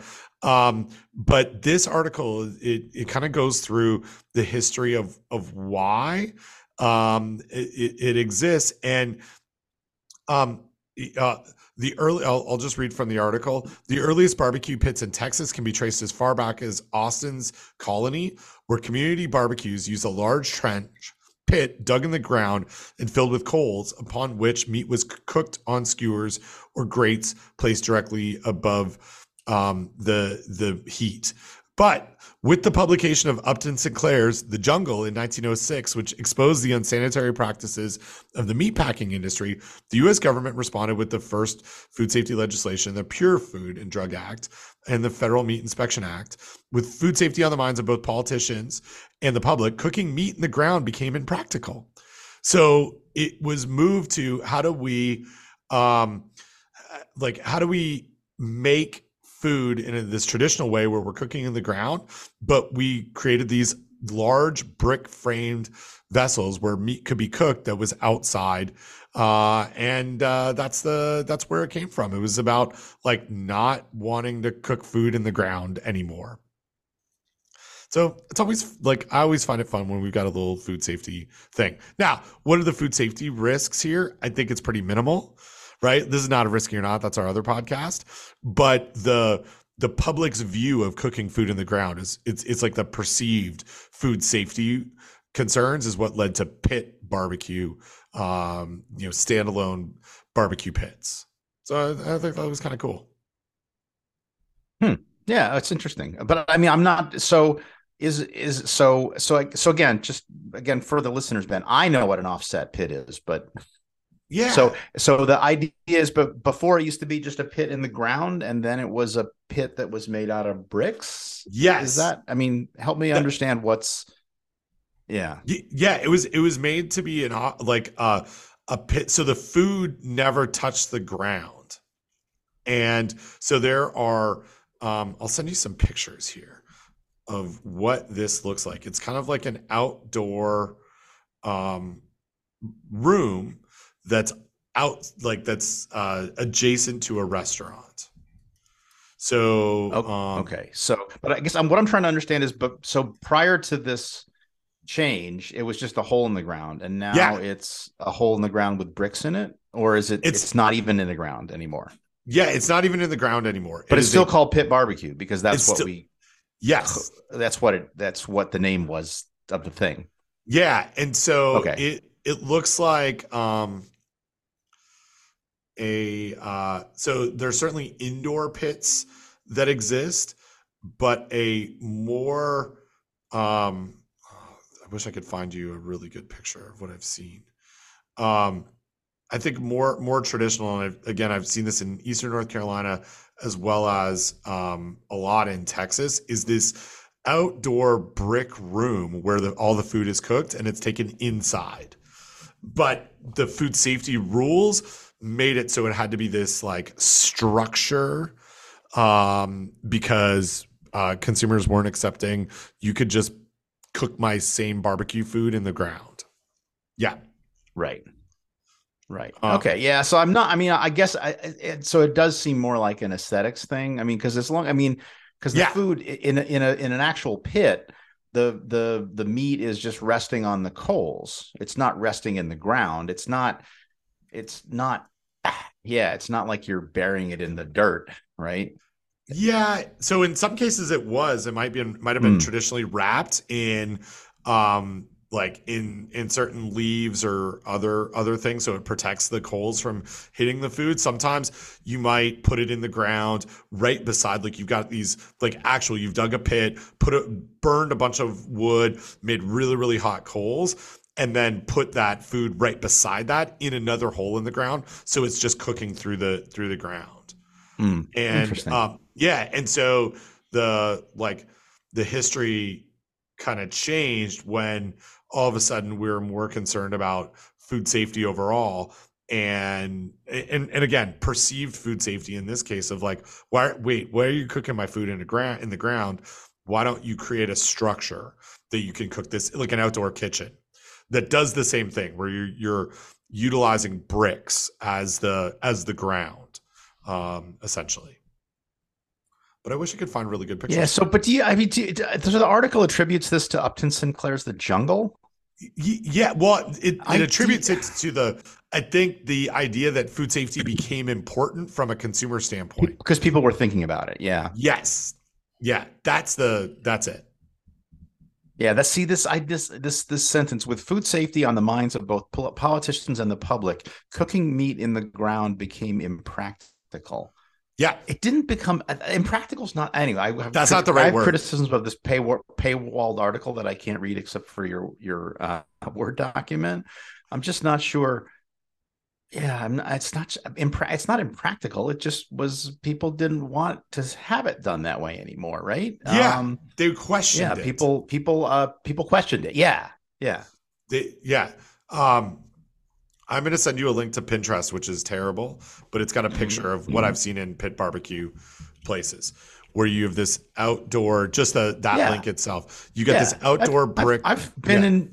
Yeah, I've seen this. Yeah, yeah, I've seen this. Yeah. Um, but but I think that what's what's kind of in like also interesting is pit barbecue. It's certainly a like not a southern thing, you know. And again, you can find I mentioned Tennessee and Arkansas, Georgia, South Carolina. You can find pit restaurants, but it's it's regional, and even within the food code, like our North Carolina food code has regulations about the ability to cook food outside that is specific to how do you run a pit barbecue structure because it's outside of right. the the premise. Like go back to our conversation about pest control, right? Like pit barbecue's all outside. There are no walls. Right. Um, well, but it, but again, looking at this picture that's at the top of this Pinterest article, um, it's brick and it's got a lid, you know, and so and it's hot uh, inside when you're using it. And then I'm sh- I'm sure that you can I'm sure that that pit can be rendered impervious to pests, even though it's outside, because it's oh, it's just a giant brick box, right?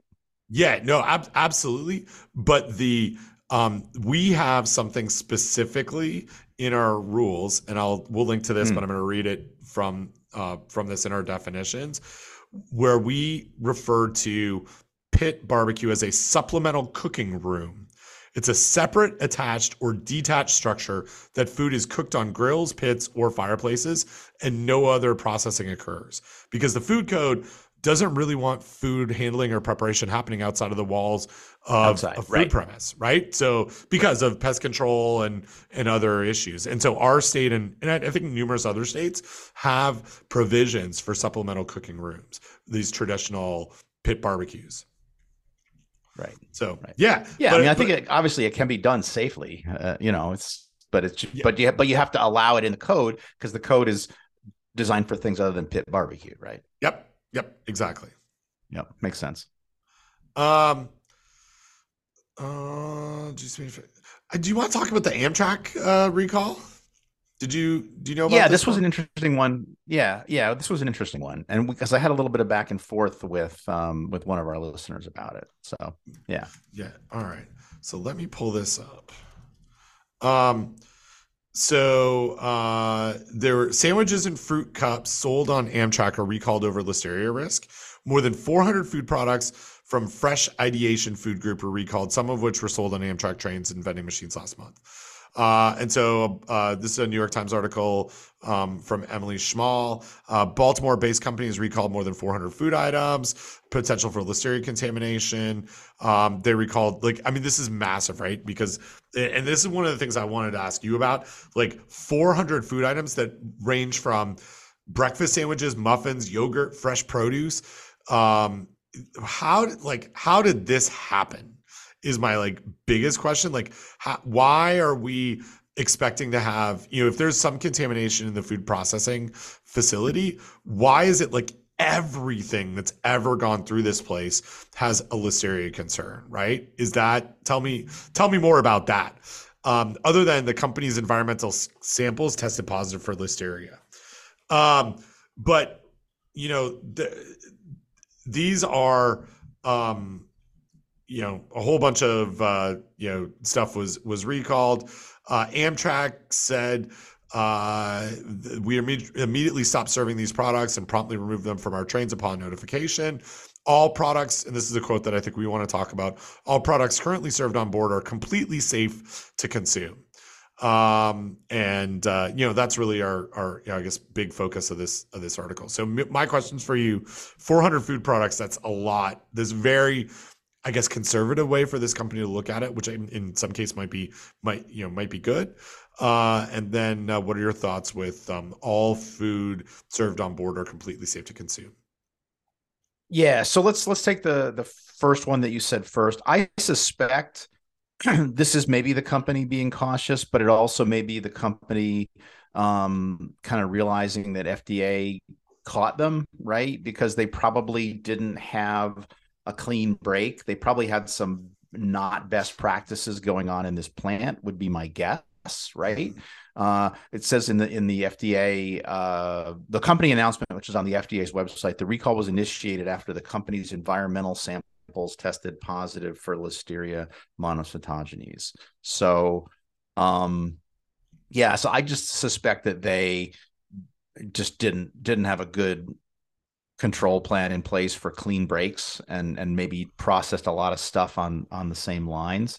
But yeah but so yeah so so uh rachel says uh the listener that alerted us she says um I suppose you already saw this, but it's a public image, public health case where there's potential problem, but the quote products currently served on board are completely safe to consume.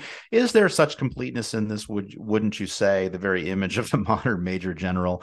Um, yeah, that's a stupid statement from the company for sure, or that stupid statement from Amtrak, but uh, you know, I think uh, Amtrak just probably doesn't have. Maybe there's a food safety person that works for Amtrak, there, but there is. We Amtrak know them. Just trying to.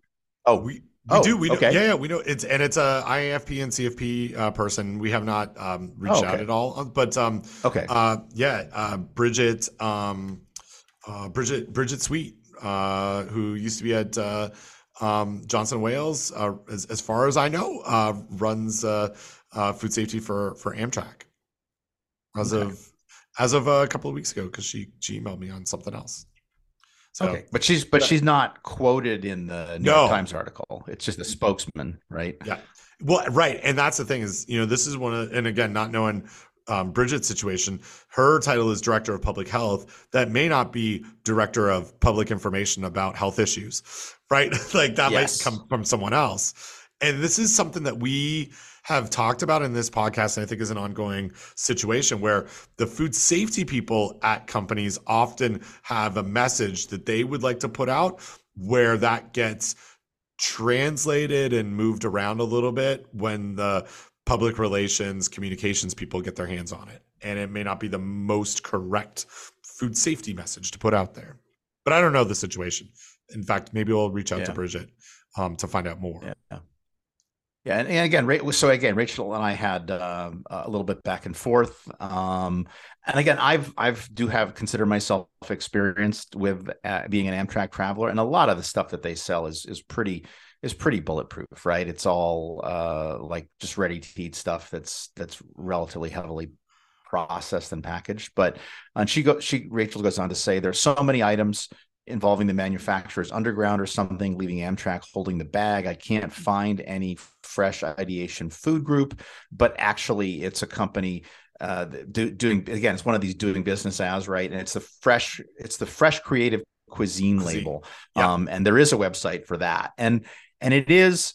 Um, and this is a fairly there. There apparently are, are um, uh, there are these companies that don't sell to direct to consumers. They just sell direct. They sell to people like Amtrak. Rutgers uses some for some of its prepared sandwiches and stuff like that, just because its it's cost effective. Um, uh, and again, Rachel says there's no press releases about the recalls. Um, but again, it's not. Um, if you're not selling directly to the public, it's and if you only sell to Amtrak, then it's just eh, all you have to do is Amtrak just dumps the product and you know you're you're good to go.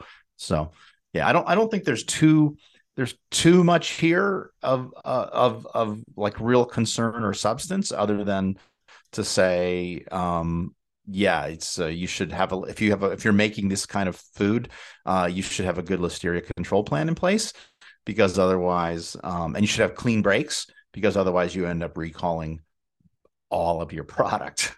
Yeah, well, Don, I don't know if you know this, uh, but they uh, under food safety under Fresh Solutions, they have a state of the art USDA, FDA, and US military HACCP certified manufacturing facility maintains the highest emphasis on food safety and quality assurance, utilizing the most stringent sanitation parameters and global food protocols. And actually, I look at this now that we've talked about it. I wonder if you know, I, I agree with what, you're saying.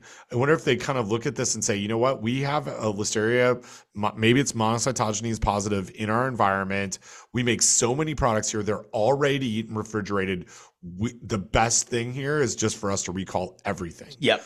And eh, and if you yeah. and here's the thing, if you look, if you go onto the FDA page, right, which is the company announcement, and you look at the list of products, it is a massive, massive list of products. But if you look at the expiration date range, it's about one to four days per product. And so I suspect what they said was like, look, we had a food contact surface test positive on this day what was the last day we had a negative test on that food contact surface? Okay, it was four days ago or X number of days ago. Let's just recall that very narrow window of product, right? Yeah. That's yep. to me, as I sit at this, that is really what's going on here, right? It's it's it's a very deep uh, recall, a very broad recall because they make so many products, right? Like, well, and part of it is like duplicate SKUs, right? Breakfast, bacon, egg, and cheese, bacon, egg, cheddar muffin, bistro to go. Bacon, egg, cheddar muffin, quick and fresh. Bacon, egg, cheddar muffin, Weston label. So they are making the same product for multiple customers, multiple brand names. And so again, like I said, it is a very um, it's a very narrow window of time, but it's a boatload of products. But again, many of those are duplicate SKUs for different companies. So I, it's not yes, it's a massive amount of product and it's probably not that risky because it's listeria and it's probably it's a high dose pathogen and these are short shelf life products. So yeah, I'm not uh, yeah, it's a, it's a it's a cautious reaction by the company. Yeah. I, I think it's I think it's fine.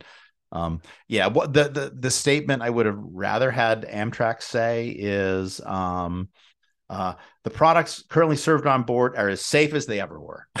yeah, safe. Uh, just like uh, our friends at the Talking Heads as safe as as it ever yes, was. exactly. Yeah. As safe as it ever was. um, yeah. Uh, well, and thanks to Rachel as always for giving us really good um, content and, and feedback. Uh, uh, and so we, I, I always enjoy, um, you know, hearing from from our friend Deep Crimson, Deep for Deep Deep no longer Crimson or yeah. Um, so uh, oh, there was something else I was going to ask you about today. Is, you, is there anything that you that that you where is there anywhere you want to go without me uh, telling you the last thing I wanted to talk about? Um. Well, what what what you want? I do I do love a good Carl Custer. Um, you want to talk about food safety triangle? Oh yeah, let's talk about food safety triangle. All right. So Yeah. Okay. You go. okay. So I put this email in our inbox with the uh, title Food Safety Triangle. Um, so this is an email from Carl Custer. Um, and I'll just read from the email. Oh my, so you're saying just cooking ain't good enough. In contrast to red meat, raw poultry is not consumed or prepared in entry, any country. The danger lies in processing, starting with the producers of poultry products and ending with the with the consumer. Uh, and that is a quote from uh, uh, a 1963 article from the British Veterinary Journal. Um, and then he cites more recently an article from Food Control um, entitled Kitchen Layouts and Consumers' Food Hygiene Practices, Economics, Ergonomics rather, versus Food Safety. Um, and he says a new and, and and one of the the bullet points from the article, one of the highlights is a new triangle named Food Safety Triangle is suggested for kitchens organization. Well, Ben, you do a lot of stuff with uh, kitchen food safety. Um, the what this made me think of was something from uh, Boy Scouts, uh, which we call the Bear Triangle, which uh, I'll find a link uh, to that. But that's basically uh, setting up your cooking station, your tent, and your um, where you store your food um, anyway, there's three points, and your tent should be outside it, so the bears don't come for you in your tent. I'll I'll I'll, I'll find a link and I'll explain it better. But so so, what do you think about this new triangle? Yeah, so so this is I I don't think it's a new triangle at all. Um, I think it's mm-hmm. really um I, I don't know. Looking at these different layouts, uh, there are two figures that that come to to mind here. Um, there's a figure that is unlabeled in the introduction called the graphical abstract, which is triangles in kitchens. Here's a green food safety one that includes um, the distance between the stove, countertop, and um, and sink versus the ergonomic working triangle, which is a triangle between the stove sink, and fridge. It doesn't include the countertop. But why I think that this is not a new look, I guess, is that, and I'll tell you, my my kitchen is has a terrible ergonomic and food safety triangle at home. Um, is that uh, like what these authors are calling out is that a countertop needs to be explicitly adjacent to a kitchen sink. In the ergonomic triangle, they omit where a countertop is because it was never talked about. So they're they're bringing in a new like a new concept. But i think practically having sinks next to countertops that's not new right? Like like that's not a new like a a food um uh, preparation space next to a sink is not a new concept. What they're suggesting in this paper, and and it's a, an, I think an interesting paper um, that you know they looked at um, a, a, small number of um, uh, uh, you know observation uh, from a uh, you, household visits. Uh, they went to 64 houses and looked at how people prepared food, which is really cool, similar to the type of work we did. And then they kind of distilled their kitchens down to different layouts. They demonstrated that the further the sink was from the food preparation area, there was more cross contamination, which is like I think interesting work.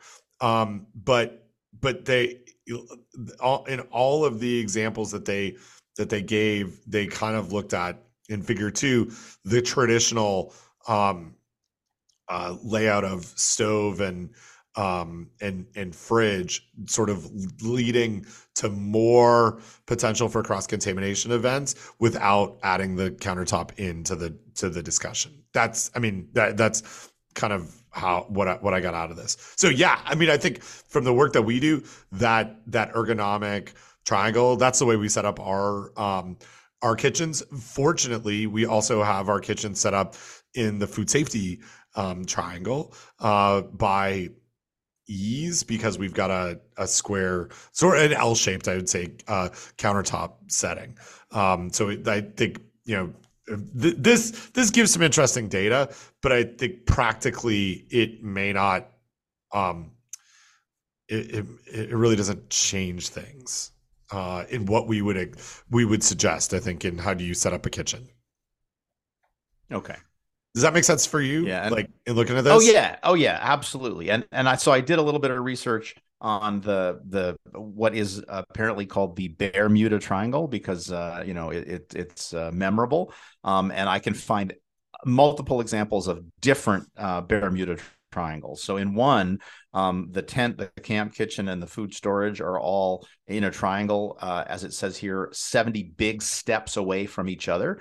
Um, so I guess that's one way of doing it. And then there's another diagram that has the sleeping area 300 feet away from the cooking area, the food hanging area, and the washing area. Um, there is no difference d- distance specified between any of those three areas, although um, the food hanging area does indicate that the food should be 12 feet up in the air, and all of the the sleeping area should be upwind of all of those so that the the wind blows past the sleeping area and then past the food area and then on so that the bears don't come up on you when they're coming towards the towards the food. So anyway um so yeah bermuda triangle good idea uh different definitions food safety triangle um interesting idea but um probably is not going to revolutionize food safety. Yeah yeah, and not not going to revolutionize food safety, but I, I, think there was some interesting stuff in here just about data visualization mm-hmm. um, mm-hmm. as well. That's something that we could take away from from this. Um, yeah, I do but, like Figure One. That is that's pretty cool. Yeah, Figure Figure One is is very cool. Um, and then the, the if you look at Figures Two and three, just demonstrating the lower chances of cross contamination based on the distances between these triangles, these mm-hmm. food safety mm-hmm. setups. I think that was kind of kind of interesting um, as well. But but Don, um, not unlike uh, um, a, a uh, not not unlike a uh, a a card game, um, you are uh, dealt. You you have to cook in the kitchen you're dealt with.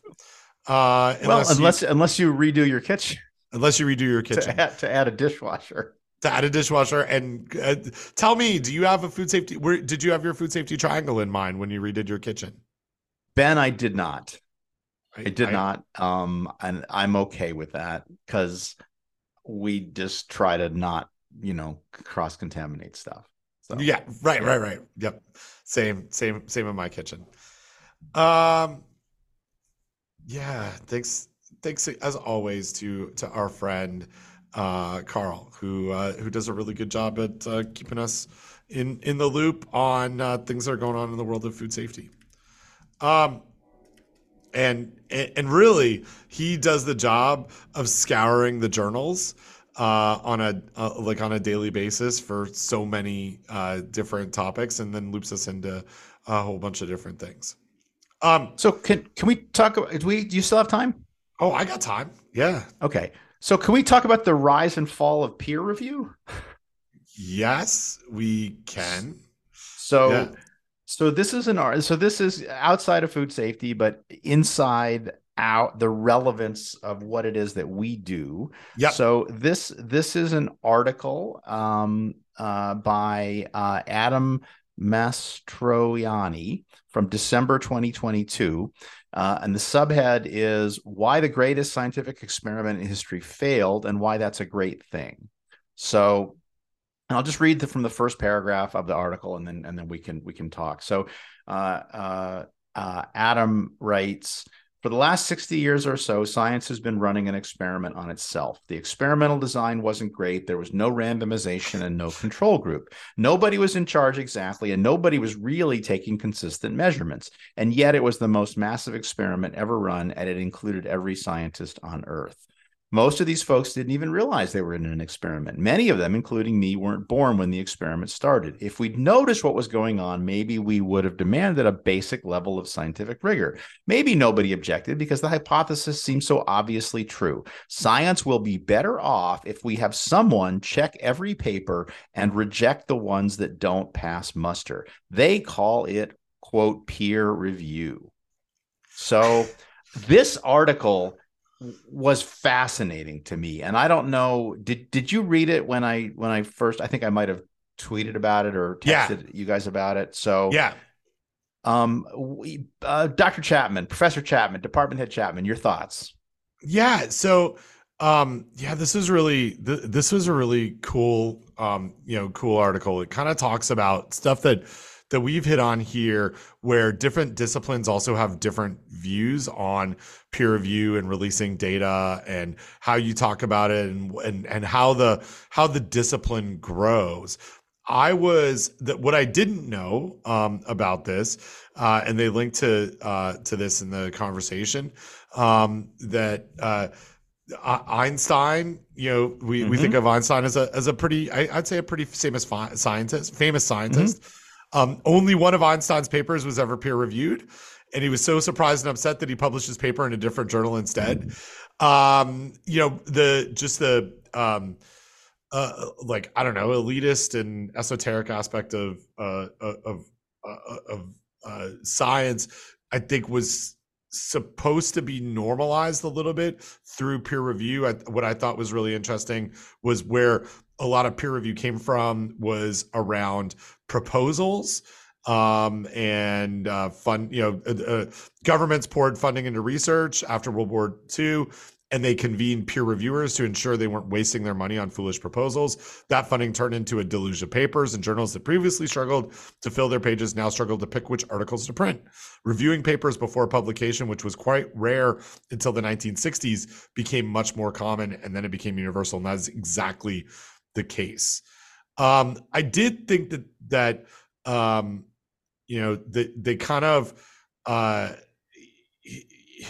highlight some things that are problematic um here so the, in a section of peer review we hardly took you took you seriously which sounds like something that uh, carl custer would have written mm-hmm. uh, first if scientists cared a lot about peer review then their pa- when their papers got reviewed um, and rejected, they would listen to the feedback and do more experience and rewrite the paper, etc.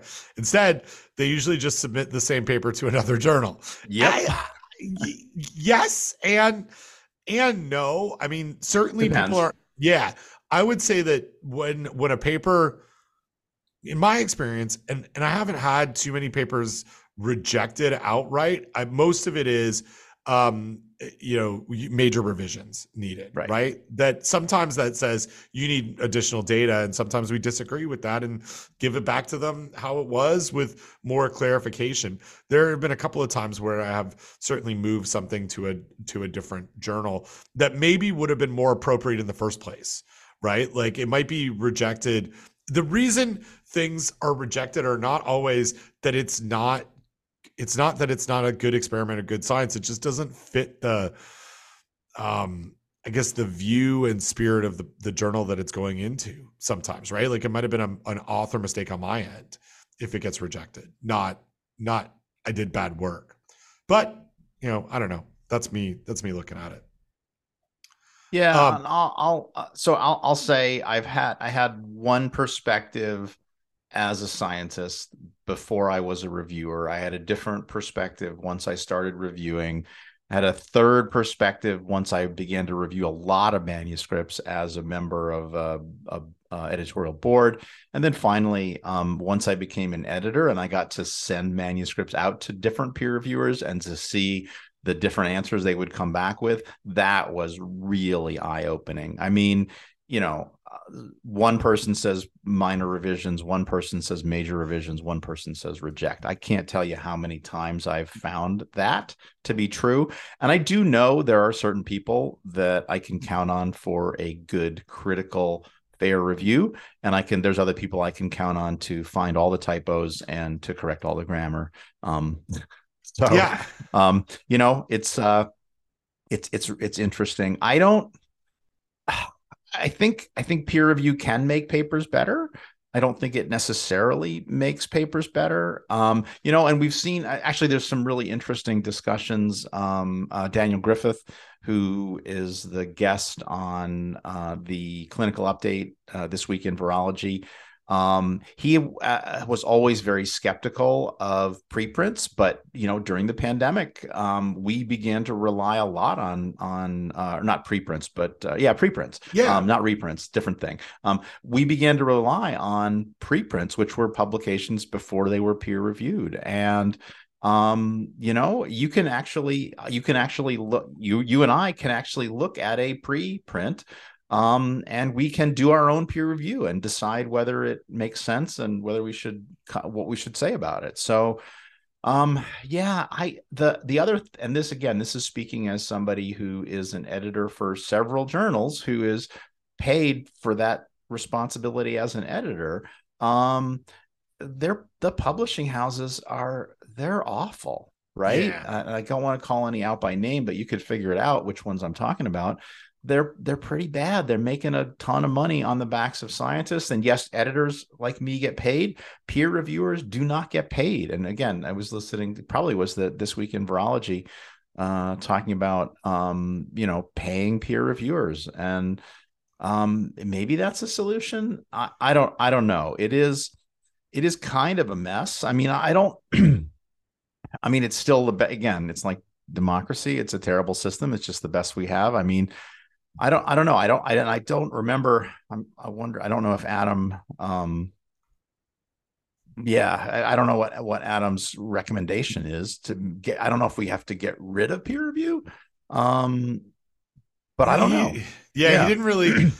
um, he didn't really do that. He kind of just mm-hmm. said, "Hooray, we failed." no mm-hmm. one was in charge of our peer review experiment, which means nobody has a responsibility of saying when it's over. Um, he said, "We're done." Uh, everybody, mm-hmm. champagne all around. Great work. We tried peer review and it didn't work.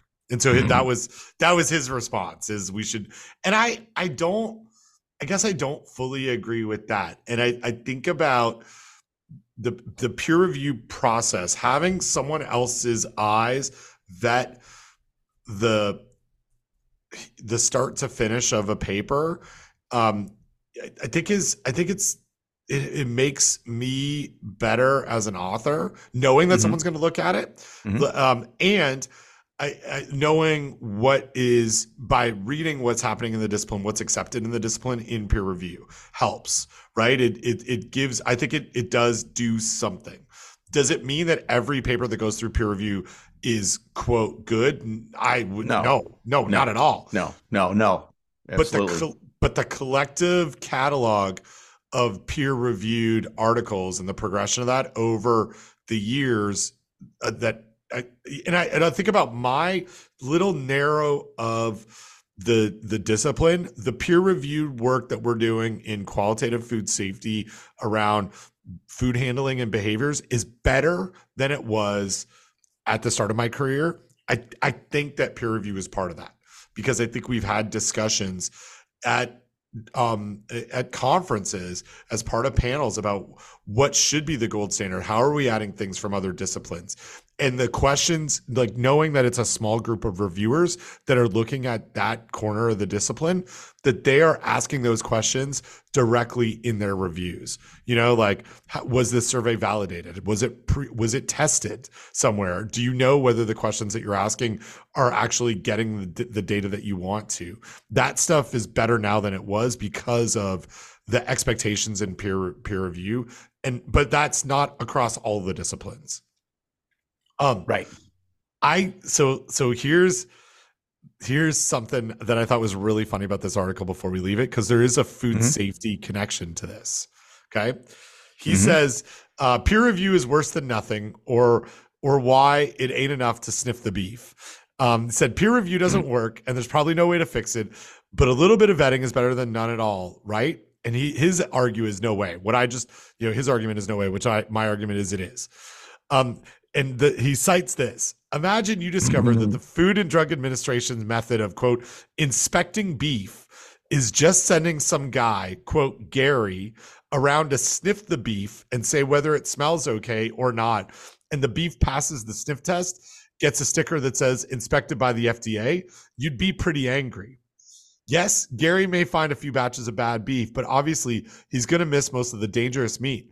The extremely bad system is worse than nothing because it fools people into thinking they're safe when they're not.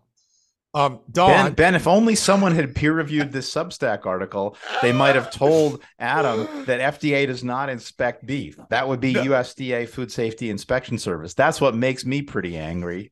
Right. Well, and Don, I mean, let's replace Gary with FSIS inspector who well, is there and, watching. And they and they honestly that is kind of what they do. Right. Exactly. Yeah. Well, I mean, there there's more that the the industry is required to do um, testing and they need to make those results available to quote Gary.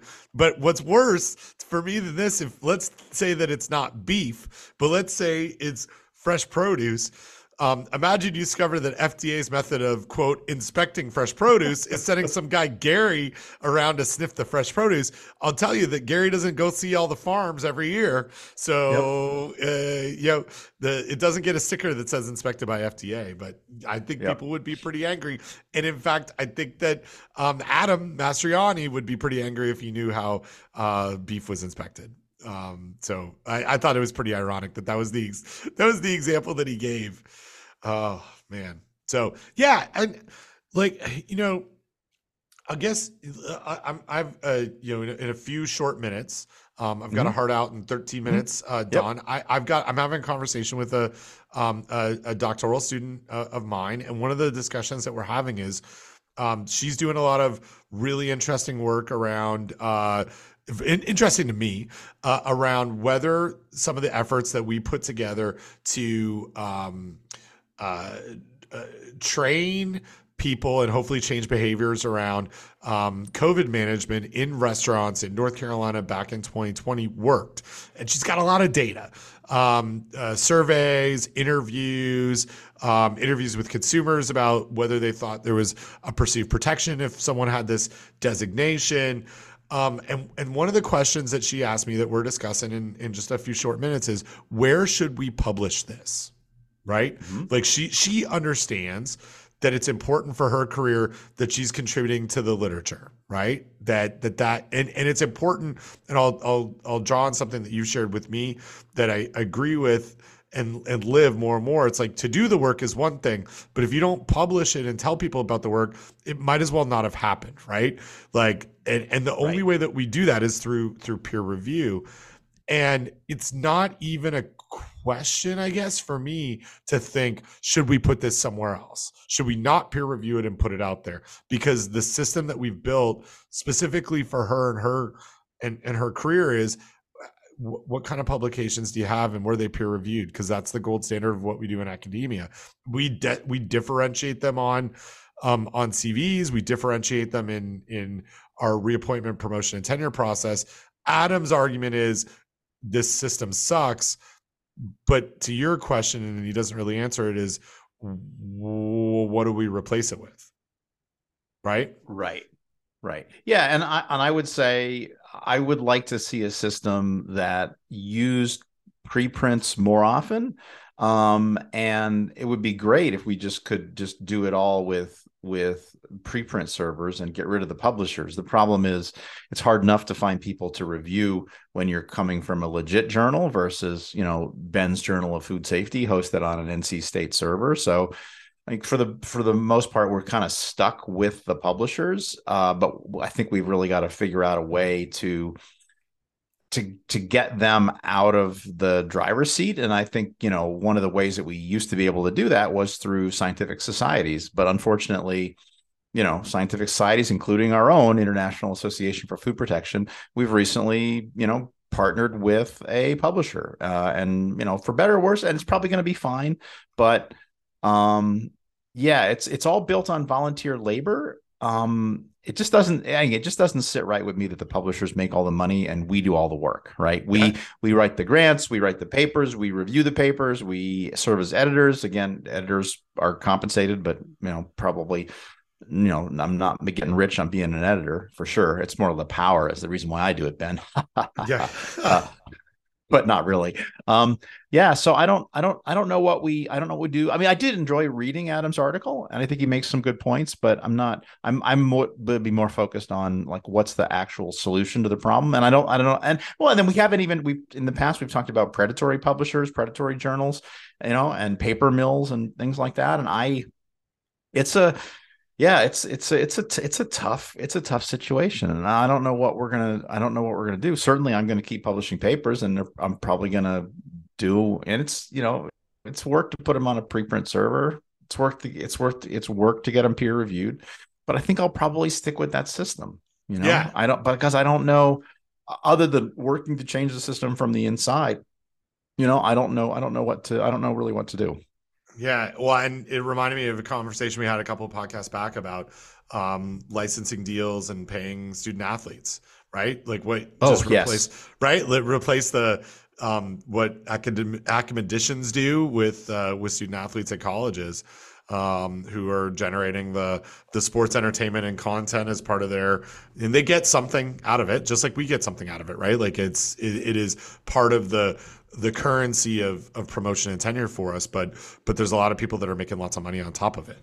Um, and right. yeah, it's uh, it, yeah. I wonder, like, in, I wonder how much of the peer review process is driven by is, is like driven by U.S. like capitalism as well, right? Oh like, yeah. Like if we didn't have if, if the world of publishing in academic uh, worlds didn't involve the United States at all, would it would it be different? Would it look different? Would it be more? Would it be more free um, and more? I don't know. Uh, I'm not, I'm not sure where where I'm going with that, but but it, it strikes me as uh, very much adjacent to the to the athlete conversation. Agreed. Uh, I think that's a show. Um, I think you're right. This uh, this has been another uh, episode of the, where we don't uh, have an outro, and all we do at the end of a show is say, "Well, first of all, Don, again, I'm thank you, thank you so much from my heart for Oh, uh, my gift, uh, my cameo gift, um, and uh, and always uh, spending this time with me, and uh, and awkwardly, I will uh, salute you with a bye, Bye. bye."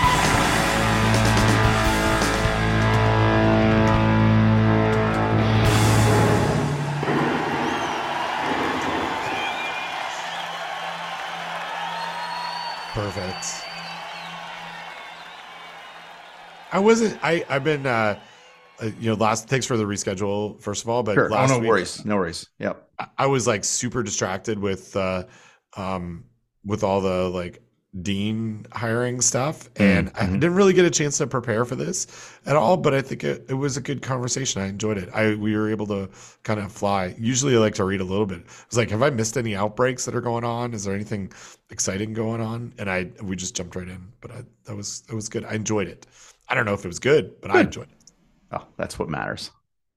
Um, it is true. So if you and I were going to record again, Mm-hmm. would um, Monday, February 27th work at say right after our our which may or may not happen food covinet leadership uh, um, Sure. okay i am uh i am available until two so let's say like 11 o'clock Sure. Okay, perfect. That is perfect. Um, and I did uh, last night. All, all the audio is edited and the show notes are done. I just have to write the little blurb and post the last episode. So I'm going to do that today, and Cool. then I'll put this one up next week, and uh, and we're Sounds good, to go. Cool. I think that's it. That's all I got going on. All right. All right, I'll. That's a short after show, but uh, you know they're not. They're not That's all. okay. You you gotta you gotta you gotta go do a thing. I gotta go do a thing. You gotta go do a thing. We got things to do. All right. I'll talk to you later. Bye. Bye.